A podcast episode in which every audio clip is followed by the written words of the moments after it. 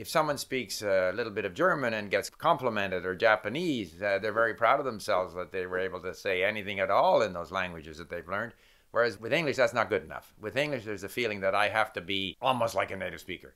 Hi, Jennifer. Hi, Steve. Thanks so much for having me. Thank you. No, I'm looking forward to talking to you. You do very important work. You teach English, and in particular with English, you often hear about people who are afraid to speak or think they don't speak very well. And yet, these are people who have spent years and years with English. And so I ask myself, there's more resources available for learning English than any other language. So why is it that these people still feel not satisfied with their level in English, in your opinion?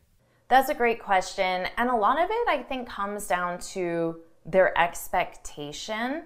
They have this expectation that they're going to be able to communicate the same way as a native speaker. My students always compare the way they speak in English to the way I speak in English. They are upset because our their accent isn't the exact same as mine or their vocabulary isn't advanced as mine. And obviously it's just not a fair comparison. And also, I find that the students learning English, a lot of them that I have, they've been learning English their entire lives, but throughout their lives learning English, they've been in these environments where they're constantly assessed. They're constantly assessed with language exams. They're constantly told they're making mistakes and they've developed this, this fear of using their English or they expect perfection because of how often they're assessed. And then they don't realize when they get into the professional world, the working world, or even social environment that the language is not so rigid and there's a lot more flexibility with the language in the real world. I think you raised a few very good points there. First of all, it seems that people have higher expectations of themselves when it comes to English than they do for other languages. So, if someone speaks a little bit of German and gets complimented or Japanese, uh, they're very proud of themselves that they were able to say anything at all in those languages that they've learned. Whereas with English, that's not good enough. With English, there's a feeling that I have to be almost like a native speaker. And of course, that's simply not possible.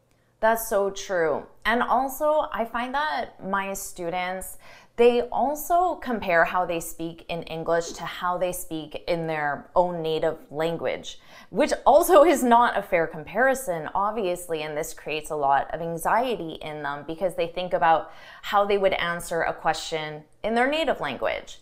And then when they go to answer that question in English, they struggle a little bit more. The words don't flow as easily. And they see this as a huge problem and they see this as, well, I'm not fluent. I'll never progress. My English is terrible. But of course, they can't compare it to a native speaker and they can't compare it to how they speak in their own language.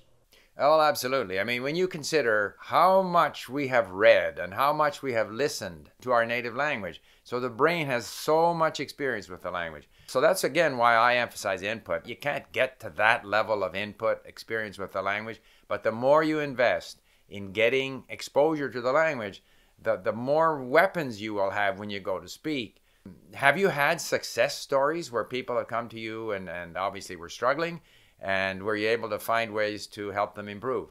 Yes, thankfully, I have had success with many students. So, first, I had to think about all the mistakes that students were making and what was really preventing them from reaching their goal. Again, their goal is just communicating in English. I realized that there were really two things we needed to do. We had to fix their mindset because they had to get over that fear of making mistakes, that fear of being judged, how critical they are of themselves when they're speaking. So, addressing those and just helping them relax and have fun speaking and just see it in a different way really help them to progress with their speaking skills. And for the more technical language skills, vocabulary, grammar, expressions, it was by helping them get content, get input that they really enjoyed. So for my students, I help them learn with TV shows, YouTube videos, movies, newspaper articles, short stories, and they enjoy learning with this content. And it's natural content. It teaches you how to use the language in the real world. Uh, there again, I think two important points that you made. The greater the variety of input, the more comfortable you're going to be in the language. But, uh, you know, more than anything else, relax and enjoy the process. So I will leave a link to your YouTube channel in the description box. Tell us again where people can find you. Well, if you're learning English as a second language, then you can find me on YouTube at J Forrest English. Well, I encourage people to go look for you and to enjoy the process. Thank you very much, Jennifer. I enjoyed this discussion very much. Thank you so much, Steve. It's been a pleasure.